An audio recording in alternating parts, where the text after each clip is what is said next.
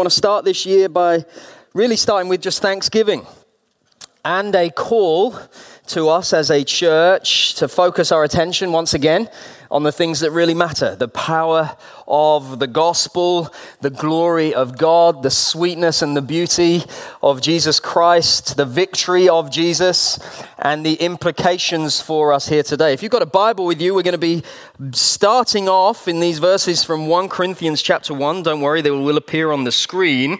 And Paul, um, writing this, this letter to a church in Corinth, which is a messed up church. Like all sorts of issues, all sorts of brokenness, all sorts of craziness, frankly. And he's writing a letter to correct the church and to say, hey, stop doing this and, and sort yourself out in this area and blah, blah, blah. He doesn't start with any of those things, which is where we would often start. He starts with saying, I see evidence of and I thank God for the grace that you guys are displaying. And I'm not in any way suggesting that we're a church like the church in Corinth with tons of issues, but let's be clear, we're not a perfect church. We've got tons of issues. and we are people, ordinary people, with all sorts of things that we are working through. And just because it's the beginning of a new year, it's not like, oh, great, everything is now dealt with and 2020's here, so we're sorted We'll be sorted when we stand face to face in the presence of Jesus. And until then, we're a work in progress. And it's these words which are the, the motivation, if you like, or the, the kind of the reality, actually. They're not a motivation, they're not a motivational speech, it's just a reality of who we are. We're a people who, by the grace of God, have been saved for Him, and we are being changed by Him. And one day we will be in his presence, forever changed. And when we've been there for 10,000 years, we'll still have 10,000 plus to sing and enjoy the glory of God. And Paul writes these words I give thanks to my God always for you because of the grace of God that was given you in Christ Jesus that in every way you were enriched in him in all speech and all knowledge, even as the testimony about Christ was confirmed among you, so that you are not lacking in any gift as you wait for the revealing of our Lord Jesus Christ, who will sustain you to the end, guiltless in the day of our Lord Jesus Christ. God is faithful. By whom you were called into the fellowship of his Son, Jesus Christ our Lord. Flick over to verse 18 For the word of the cross is folly to those who are perishing, but to us who are being saved, it is the power of God. For it is written, I will destroy the wisdom of the wise, and the discernment of the discerning I will thwart. Where is the one who is wise? Where is the scribe? Where is the debater of this age? Has not God made foolish the wisdom of the world? For since in the wisdom of God the world did not know God through wisdom, it pleased God through the folly of what we preach to save those who believe. For Jews demand signs, and Greeks seek wisdom. But we preach Christ crucified, a stumbling block to Jews and folly to Gentiles. But to those who are called, both Jews and Greeks, Christ the power of God and the wisdom of God. For the foolishness of God is wiser than men and the weakness of God is stronger than men. For consider your calling, brothers and sisters. Not many of you are wise according to worldly standards. Not many were powerful. Not many were of noble birth. But God chose what is foolish in the world to shame the wise. God chose what is weak in the world to shame the strong. God chose what is low and despised in the world, even things that are not, to bring to nothing things that are so that no human being might boast in the presence of God. And because of him, you are in Christ Jesus, who became to us wisdom from God, righteousness and sanctification and redemption, so that as it is written, let the one who boasts boast in the Lord. This is our foundation, this is our starting point, and we don't move on from this, we move deeper into it. And as we start this, this new decade, this is everything that was, everything that is, and everything that is to come. We were reminded of it right early on in the beginning of our worship by Reuben. God has been faithful. His grace is sufficient for your past, your present, and your future. And the grace of God has been given to us. We didn't earn it, don't deserve it. It has been given to us in Christ Jesus. And God is faithful. And this gospel has power. And so we resolve, therefore, to know nothing but Jesus Christ. And our faith does not rest on the wisdom of men, but in the power of God. And we want to see more of this in display, on display in our lives, personally and corporately together. You see, it's not about us. It's never been about us. It's not about our plans or our abilities. Quite frankly, if you are anything like me, which you are, we are weak. We are unimpressive. We are often afraid. We are often making mistakes. We are often faithless. But our boast has never been in ourselves, it's always been in the Lord. And he, it tells us right here, he is faithful. And if you've been walking with Jesus for a long time, you will know from experience, he is faithful. And he's also the one, we're told right here, right early in the beginning, he is the one who is making sure that we are not lacking in any gift. You know that as we start the beginning of this new decade? There is nothing that you need which he cannot provide and will not provide. It might not be everything you want or dream of, but you are not lacking in anything because he has been faithful, he is faithful, and he will be faithful. And our boast has never been in ourselves. It's always been in Him, the one who calls us by name, who knows us by name. He knows and calls us, knowing all of our weaknesses, our frailties, our imperfections, and He loves us just the same.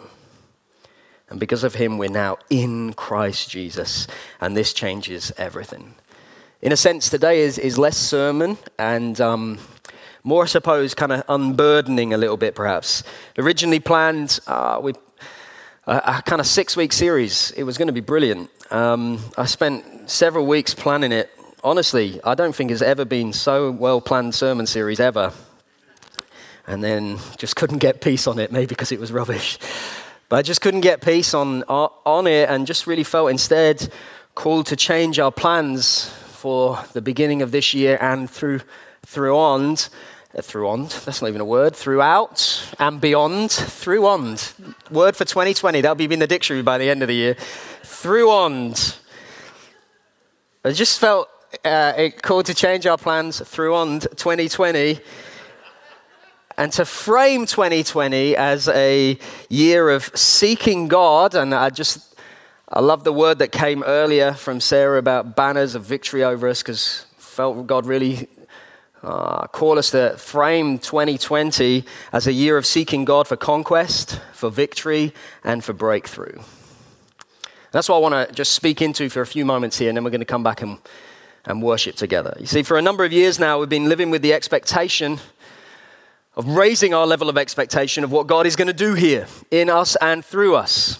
And a few years ago, we, lots of you, if you've been around for a while, have heard me talk about this a lot. Felt God say, to raise our expectation, reaching the nations, and by nations we mean people, different people groups, not literal countries, reaching the nations by advancing through prayer, fueled by worship, identifying more leaders and locations and cultures and opportunities, starting more communities, more ministries, more venues, and more meetings, and expecting gospel transformation. And that's exactly what we did a few years ago. We went from being in one place to multiple places and now have different venues and different meetings in different parts of southeast London. And we've launched new communities and we've launched new ministries and we've raised up more leaders and we've got more people now than there has been before. If you were here on the 29th, this place was packed out and we worked out that about half the church again weren't in this room. God's been exceedingly faithful been an awful lot of things that we could thank God for and celebrate, and, and we've got an awful lot to thank God for, and yet, so grateful, so thankful, and yet, just got this sense if, if God is who He says He is, if all of this is real, if the king is on the throne, if this victorious king has taken authority from all principalities and powers, if he has poured out his spirit upon us, if the same power that conquered the grave really does live in us, if all of this is real, then God, we need you to move and we want to see your power displayed in ever increasing ways. We want to see your kingdom come on earth as it is in heaven, and we want to see breakthrough in places that we've not yet seen breakthrough, both individually individually and corporately. We want to see victory in areas that we don't, current, don't currently look like we are being victorious in. And we want to see conquest over things that don't yet seem like they've been conquered. Amen? And as we read through Scripture, we see this story of an all powerful, personal God who creates and rules. And we know the story sin enters because of our rebellion and mucks everything up. But God, and God stepped back in and He came and He overcame. And one day He will return as the all conquering King. But we're not just waiting for His kind of return and His victory. We're not just kind of cling on by your fingertips if necessary because one day the victory is coming back again and we, we'll just hold on till then. We're not just waiting for that day. He is now the victorious king who has already taken away authority from all principalities and all powers. Colossians 2:15. He disarmed, Jesus disarmed the rulers and authorities and put them to open shame by triumphing over them. Not a promise that one day I will, he has triumphed over them. And this victorious king rules and reigns right here, right now. There are so many places throughout scripture we could go to, but hundreds and hundreds and hundreds of years before Daniel prophesied in Daniel 7:14, and to him, talking about the king Jesus, was given dominion and glory and a kingdom that all peoples all nations and languages should serve him. His dominion is an everlasting dominion which shall not pass away, and his kingdom is one that shall not be destroyed. People have been writing off Christianity every year for centuries, and yet there are more of us now than there has ever been before. In countries where he's trying to be squashed, the church is growing at an exponential rate. Every time somebody writes off the demise and says, Well, that's ended, just life springs forth. Why? Because his kingdom is a kingdom that is everlasting. His dominion shall rule and reign forever, and it's one that shall not be destroyed. We celebrated just a few weeks ago his birth. What did the angel say in Luke 1:33? He will reign over the house of Jacob forever, and of his kingdom there will be no end. This is our God. This is our King, Hebrews 1 8. But of the Son, of Jesus, He, God, says, Your throne, O God, is forever and ever. The scepter of uprightness is the scepter of your kingdom. He rules and He reigns. And our lives are hidden in Christ. We just read it a few moments ago in verse 30 of 1 Corinthians 1. You are in Christ Jesus. Colossians 3, verse 3 says again, For you have died, the old self is gone, and your life is now hidden with Christ in God. And because of his victory, victory, we are victorious. Because he's a conqueror, we're a conqueror. In fact, actually, Romans 8 37 says, We are more than conquerors. It's not just a song we sing, it is a truth. We are more than conquerors. Not in and of ourselves, but through him who loved us. This is who we are. This is who we are. It's not a question of whether you feel it or not. It doesn't matter whether you feel it or not. Frankly, it doesn't even really matter if you kind of can work it all out or not. If you're in Christ, this is who you are because we're hidden in Him. So we are conquerors, we are overcomers, we are those who are victorious. And there are so many. I'm just going to highlight a few, but there are so many pro- amazing biblical promises to those who overcome and conquer. Look at Revelation 2 7. To the one who conquers or overcomes or is victorious. Your version of the Bible might say one of those three words, they're interchangeable. To the one who conquers, I will grant to eat of the tree of life, which is the paradise of God. What a promise. Verse 11, Revelation 2 the one who conquers will not be hurt by the second death. Verse 17, to the one who conquers, I will give some of the hidden manna, and I will give him a white stone with a new name written on the stone that no one knows except the one who receives it. Verse 26, to the one who conquers, to the one who's victorious, to the one who overcomes and keeps my works until the end, I will give him authority over the nations. Flick over to chapter 3, verse 5. To the one who conquers, the will be clothed thus in white garments, and I will never blot his name out of the book of life. I will confess his name before my Father and before his angels. Verse 21 To the one who conquers, I will grant him to sit with me on my throne, as I also conquered and sat down with my Father on his throne. What? Wow, sit with Jesus on the throne. Revelation 21, verse 7 The one who conquers will have this heritage. Wow. Overcomers and, and conquerors have all these incredible promises as our inheritance. And the spilt blood of Jesus and his subsequent resurrection guarantees this stuff. We will not be hurt by the second death. We will have our names kept in the book of life. We will have authority over nations. We will sit with Jesus on his throne. And this is really important to understand this. Overcoming and conquering is not a consequence of human effort, but a result of faith in the finished work of Jesus. Result, just, just, I'm going to say that again, because this is not a question of, Rah! it's not a question whether you feel it or not this morning. It's not a question of stirring something up emotionally and going, hey, come, yes, yeah. No, no, no. The overcoming and conquering is not a consequence of human effort. Nothing you do or don't do, but it's a result of faith in the finished work of Jesus. Look at 1 John 5, verse 4. For everyone who has been born of God overcomes the world. And this is our victory that has overcome the world, our faith. Such a stunning verse.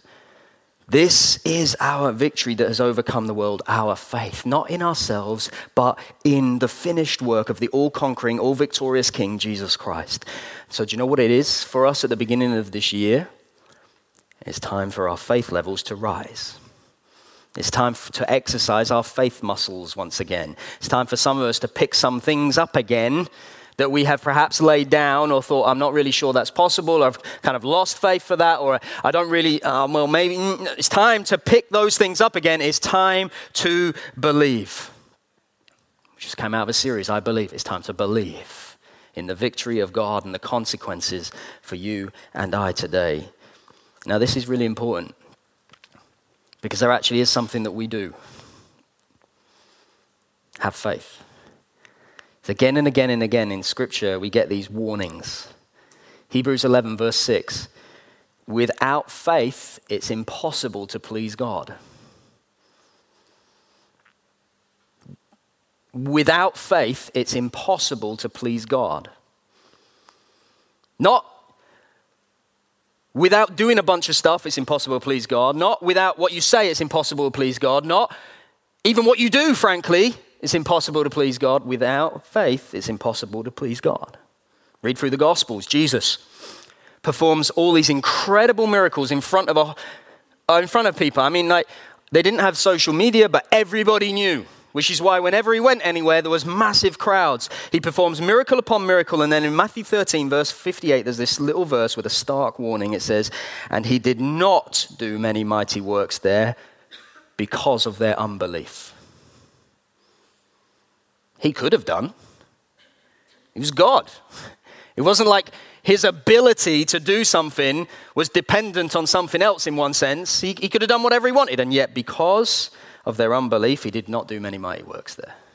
Without faith, it's impossible to please God. But we've got to remember that every time you see a warning in Scripture, it's actually an invitation. Every warning in Scripture is don't do that because it's an invitation to do something else. So the warnings about not having faith are what? Invitations to have faith. The warnings about not believing are what?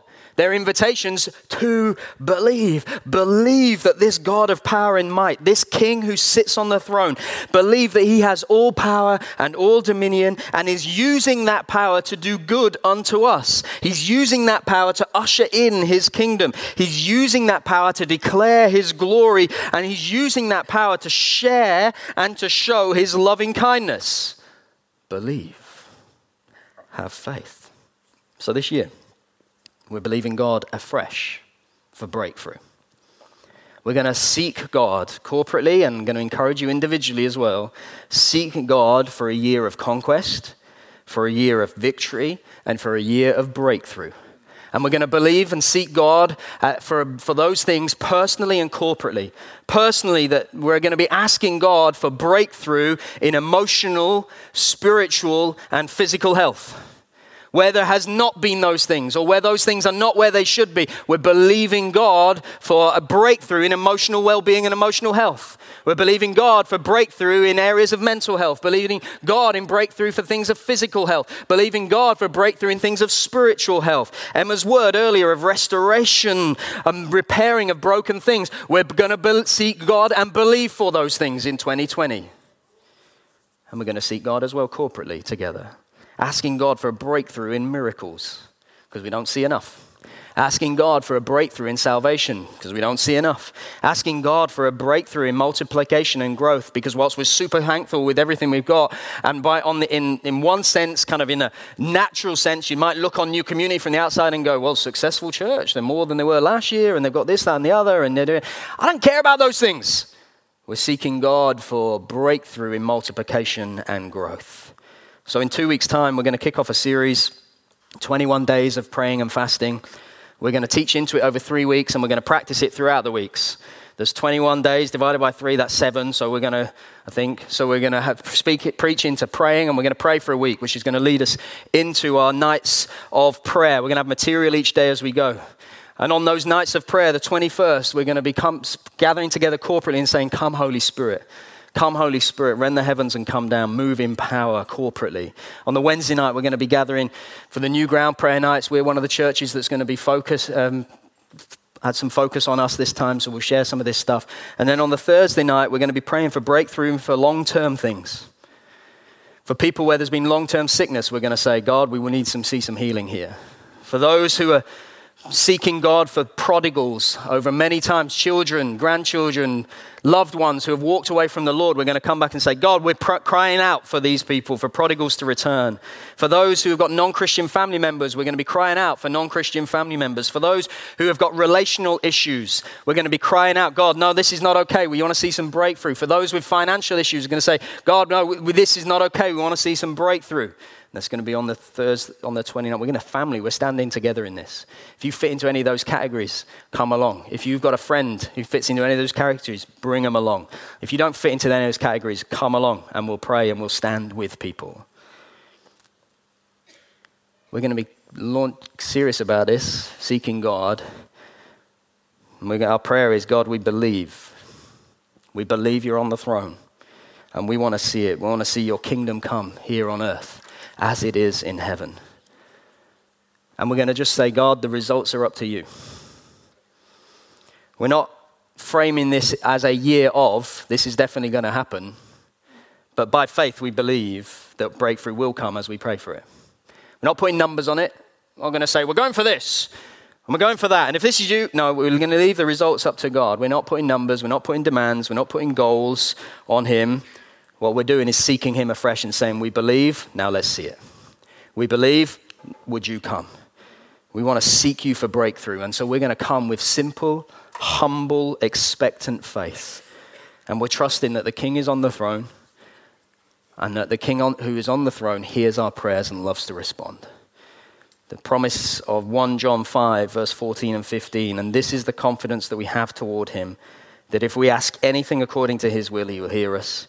And if we know that He hears us in whatever we ask, we know that we have the request that we have asked of Him.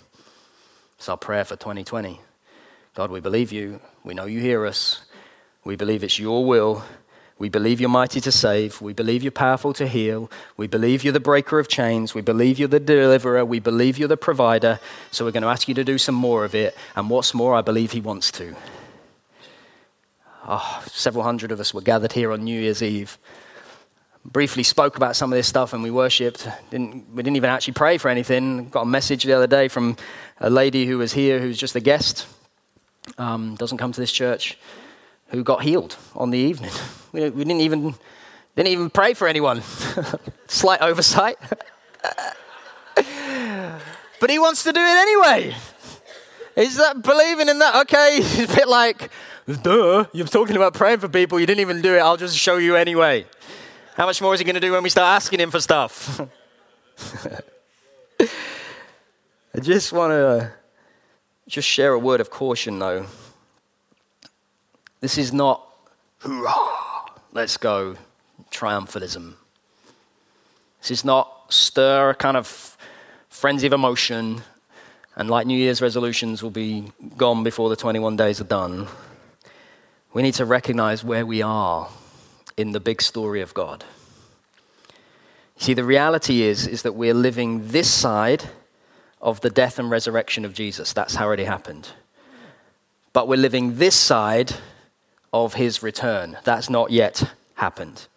And so we're in this gap here between the now, what Jesus has already done, and the not yet, what he will do one day. And when you look at the world around us, and you don't need to be a genius to work this out, you just need to open your eyes and watch the news or read a newspaper or just observe yourself in the mirror. You will see that the world around us is groaning. Romans 8:22 describes it as like groaning like a woman in labor. This world is groaning. It's a world of pain. It's a world of frustration. It's frankly a world that is still yet to die. One day there'll be new heavens and new earth. This world will die and there'll be a new one.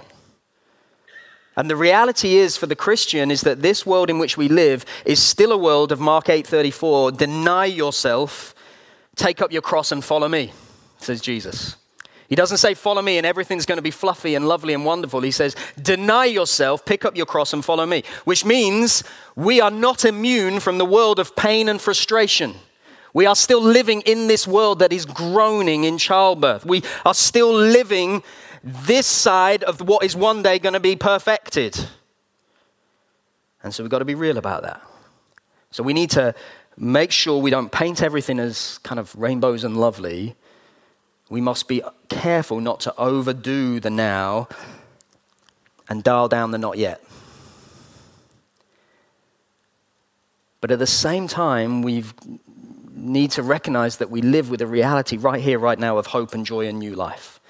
We recognize that this side of the death and resurrection of Jesus, the world has been turned up the right way now. It is a world where we live now, where individuals and families and communities and whole nations can be transformed by the power of the gospel. And so we need to be careful that we don't overdo the not yet and dial down the now. You see, we live in this bit here, which means we live in tension. This part of the story is characterized by tension, and to live in it requires wisdom and maturity. You see, as much as we need to grow in our faith and our expectation this year, we also need to grow in our being wise. You see, living biblically means living in the world, but not of the world. Like, actually, we live in the midst of this pain and this frustration and this, this mess and we are affected by it, but we're not of it.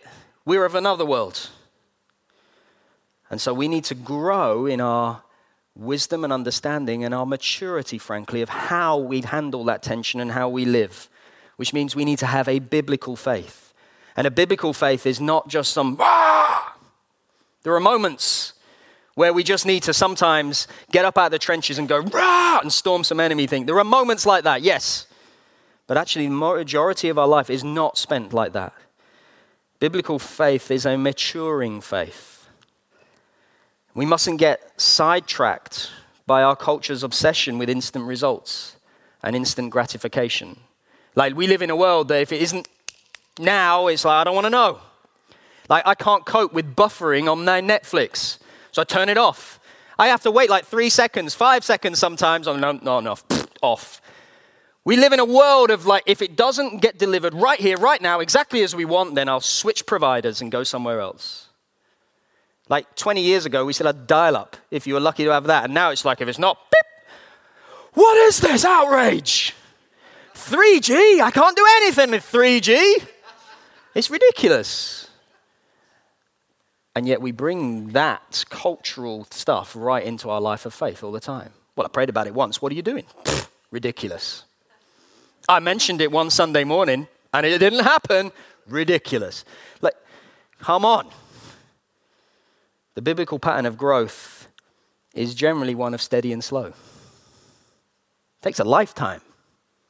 Do you know why you live as many days as you do on this earth? That's how long it takes to get God, for God to get you where you need to be before you go to the next one. Like we, now, now, now. If that was all it was, the moment you get saved, you'd be taken straight to the new heavens and the new earth. But we're in this world, not of it. We're on a big, great big mission. And seeing fruit in that mission takes some time. The Bible was written in an agricultural context. I don't know anything about gardening at all, other than the fact that when you put seeds in, they don't immediately appear. You have to do stuff. Probably water it and other things, which is why nothing grows in our garden. But, I mean, even that, like, that's what we do every year. We just go, oh, look, the garden, it's summer. Uh, we haven't planted anything. Should we just go and buy something and put it in there? We bought a plastic tree just because we're fed up of the other ones dying all the time. We need some, something in there. That one won't move, it's fine. And then the wind came and it fell over and it's gone. no. That's as good at gardening we are. Before we had children, we killed every pot plant we had. Cactuses are supposed to be impossible to kill. Not in our house. Thankfully, our kids are still alive. Like, that was a miracle. But, but here's the point gardening takes time, raising children takes time, getting fit takes time. Three days of gym membership is not going to get you in shape. It takes time. Spiritually, it takes time. And part of growing in wisdom and maturity and growing in biblical faith is understanding that living in the now and the not yet is a tension to be managed, not a problem to be solved. So many of us treat it as a problem to be solved. Well, how can this work? You see, it's a tension to be managed. Church life is full of problems that need to be solved. In 2020, we've got a list as long as your arm of problems that need to be solved. Bit by bit, we get through the list. And, we, and every time we fix one area of problem, something else pops up. It's like whack a mole. It's like that constant. You fix that, and then flipping it. Like three other things of we've just sorted out that. Now we need to sort. Church life is full of problems to be solved. But seeking God for breakthrough, for miracles, and for healing is not a problem to be solved, it's a tension to be managed. So we have this thing called the sovereignty of God, where He's in charge, and everything happens in His perfect timing. And frankly, He does what He pleases, as He desires, when He desires. But we've got that tension against our responsibility, because we have responsibility as well. Is God completely in control? And, have we got complete free will? Yes. It's a tension to be managed, not a problem to be solved. And we handle it with maturing biblical faith and wisdom. So we don't know, and anybody who tells you why they do know is, doesn't know. We don't know why some people get healed and others don't. Just don't. It's a tension to be managed, not a problem to be solved. We don't know why some people seem to get provided for in very specific ways we prayed for, and other people seemingly don't. God always provides, just not in the way we necessarily think. But I don't really understand why. We live in an age of tension. And what does maturing biblical faith look like in an age of tension? It looks like celebrating with those who do see healing and breakthrough, and walking with, praying with, mourning if necessary with, and continuing to go on with those who don't. It looks an awful lot like Romans 12:15, rejoicing with those who rejoice and weeping with those who weep. And maturing biblical faith means we rejoice with others even when we're weeping. And maturing biblical faith means we weep with others and we still rejoice. You know that British thing of kind of we had it in my family just a few days ago. We gathered some family members, and one side of the family had some good news, and the other side, I knew that it would be painful for them. And yet they rejoiced. They probably went upstairs and cried afterwards, but they rejoiced in the moment. Because that's what you do. And we don't dial down the rejoicing because oh, we, oh, I might upset that person. No, we rejoice and we weep. And you can do both. That's a tension to be managed, not a problem to be solved. And that requires faith and it requires wisdom and it requires maturity. And it's often a battle, but that is what we're engaged with.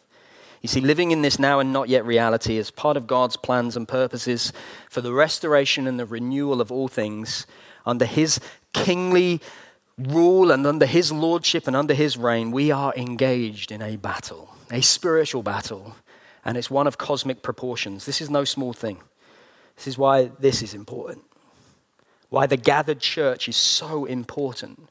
This moment right here, right now, week in, week out, is so very, very important. This is like a kind of, I don't know, heavenly army military base. However, you are starting this decade, starting this year, this is the place. This is the place you need to be on a regular basis. I'm, I'm not really sure how far I can stretch this metaphor, but this is a spiritual medical tent. If you're busted and wounded, this is part of the place of your recovery because you learn to celebrate with others as you are weeping. And you have others around you who come alongside you and weep with you as they're celebrating and as others are celebrating. And that's just attention. This is a place to be, not back off. This is a spiritual fitness recovery center. I have no idea. I guess they have those in the army. I don't know for strengthening the troops, for getting, it's a place where you can kind of, it's a spiritual canteen. You get fed on the truth of the Word of God. It's a fitness place. I, you know, I've got no idea where I'm going with this metaphor, particularly other than say, wherever you're at, this is the place for you to strengthen faith muscles, to grow, to learn how to repent, to learn how to be restored, to learn how to renew, to learn how to celebrate and how to weep and then we get commissioned here and we get sent back out into the world. See, this year is not about more activity, it's quite possibly about less. But it's about letting God be God and getting on board and pressing into the victory by faith. It's not about beating our chests, it's not about being strong, being an overcomer and a conqueror. If anything, it's not about you being strong. If anything, it's about the exact opposite. Paul in 2 Corinthians 12. Paul, like the Apostle Paul planted churches, saw incredible miracles, incredible things. Like, if any of us got, like, I don't know, a tenth of the stuff that he did, wow. And he said, this, but he, God said to me, My grace is sufficient for you, for my power is made perfect in weakness. Therefore, I'll boast all the more gladly of my weaknesses, so that the power of Christ may rest upon me. For the sake of Christ, then, I am content with weaknesses, insults, hardships, persecutions, and calamities. For when I am weak, then I am strong. Not about us, it's about Him. It always has been. You guys, can you come back? See, this seeking God for breakthrough and victory and conquest is about the adventure of following God this year and seeing what He does and seeing where He turns up and pursuing Him wherever He goes. And it requires faith. And just as I was preparing this before Christmas and reflecting on it, I just feel that the Lord would want to speak to men particularly. It's not that we don't need women, we do. If you're a woman, we need you, we love you, but we, you know this more than anyone. We need some blokes as well. I just feel a sense of a prophetic call for warrior men. And the message is not come and beat your chest and be tough and be strong. The message is come and die. Come and die. Come and die to your own pride. Come and die to your own selfish ambition. Come and die to your own apathy. Come and die to your own sense of self importance. Come and die to your cynicism. Come and die to that slightly blokish thing of, well, I'll just see. Don't let the adventure pass you by. Men, wake up. Wake up. Come battle in prayer. Need some men who are going to come and battle in prayer. There's some wonderful men in this church who do. But I would hazard a guess that our most ardent prayers, it's not even a guess, I know this, are some of our women. Women, you need to pray too, please. But men, we need you to wake up and come and lead the battle in prayer. We need you to get serious about following the Lord. We need you. I, in case I've not said it enough, this is not to say we don't need women. It's just a particularly male sin to abdicate responsibility. We get worried about what people think of us.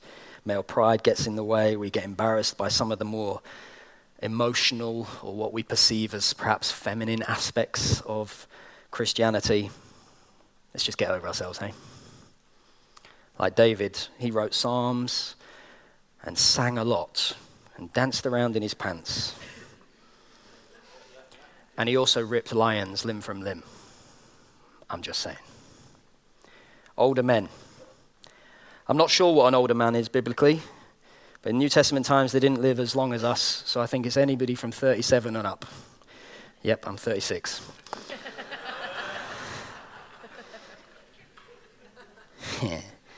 when Paul wrote to Titus, he commanded him to specifically speak to and teach older men. He said, Be sober minded, be dignified, be self controlled, be sound in faith, in love, and in steadfastness. And that word steadfastness also translates as endure. Endurance isn't natural for any of us. But it's my observation that it's especially challenging for men as they get older. Because men, as they get older, tend to get grumpy and cynical. Now, older men don't get grumpy and cynical because they're old. Otherwise, every man who's old would be grumpy and cynical. But the reason older men get grumpy and cynical is because that's what happens when people focus on themselves. You get grumpy and cynical. We need you.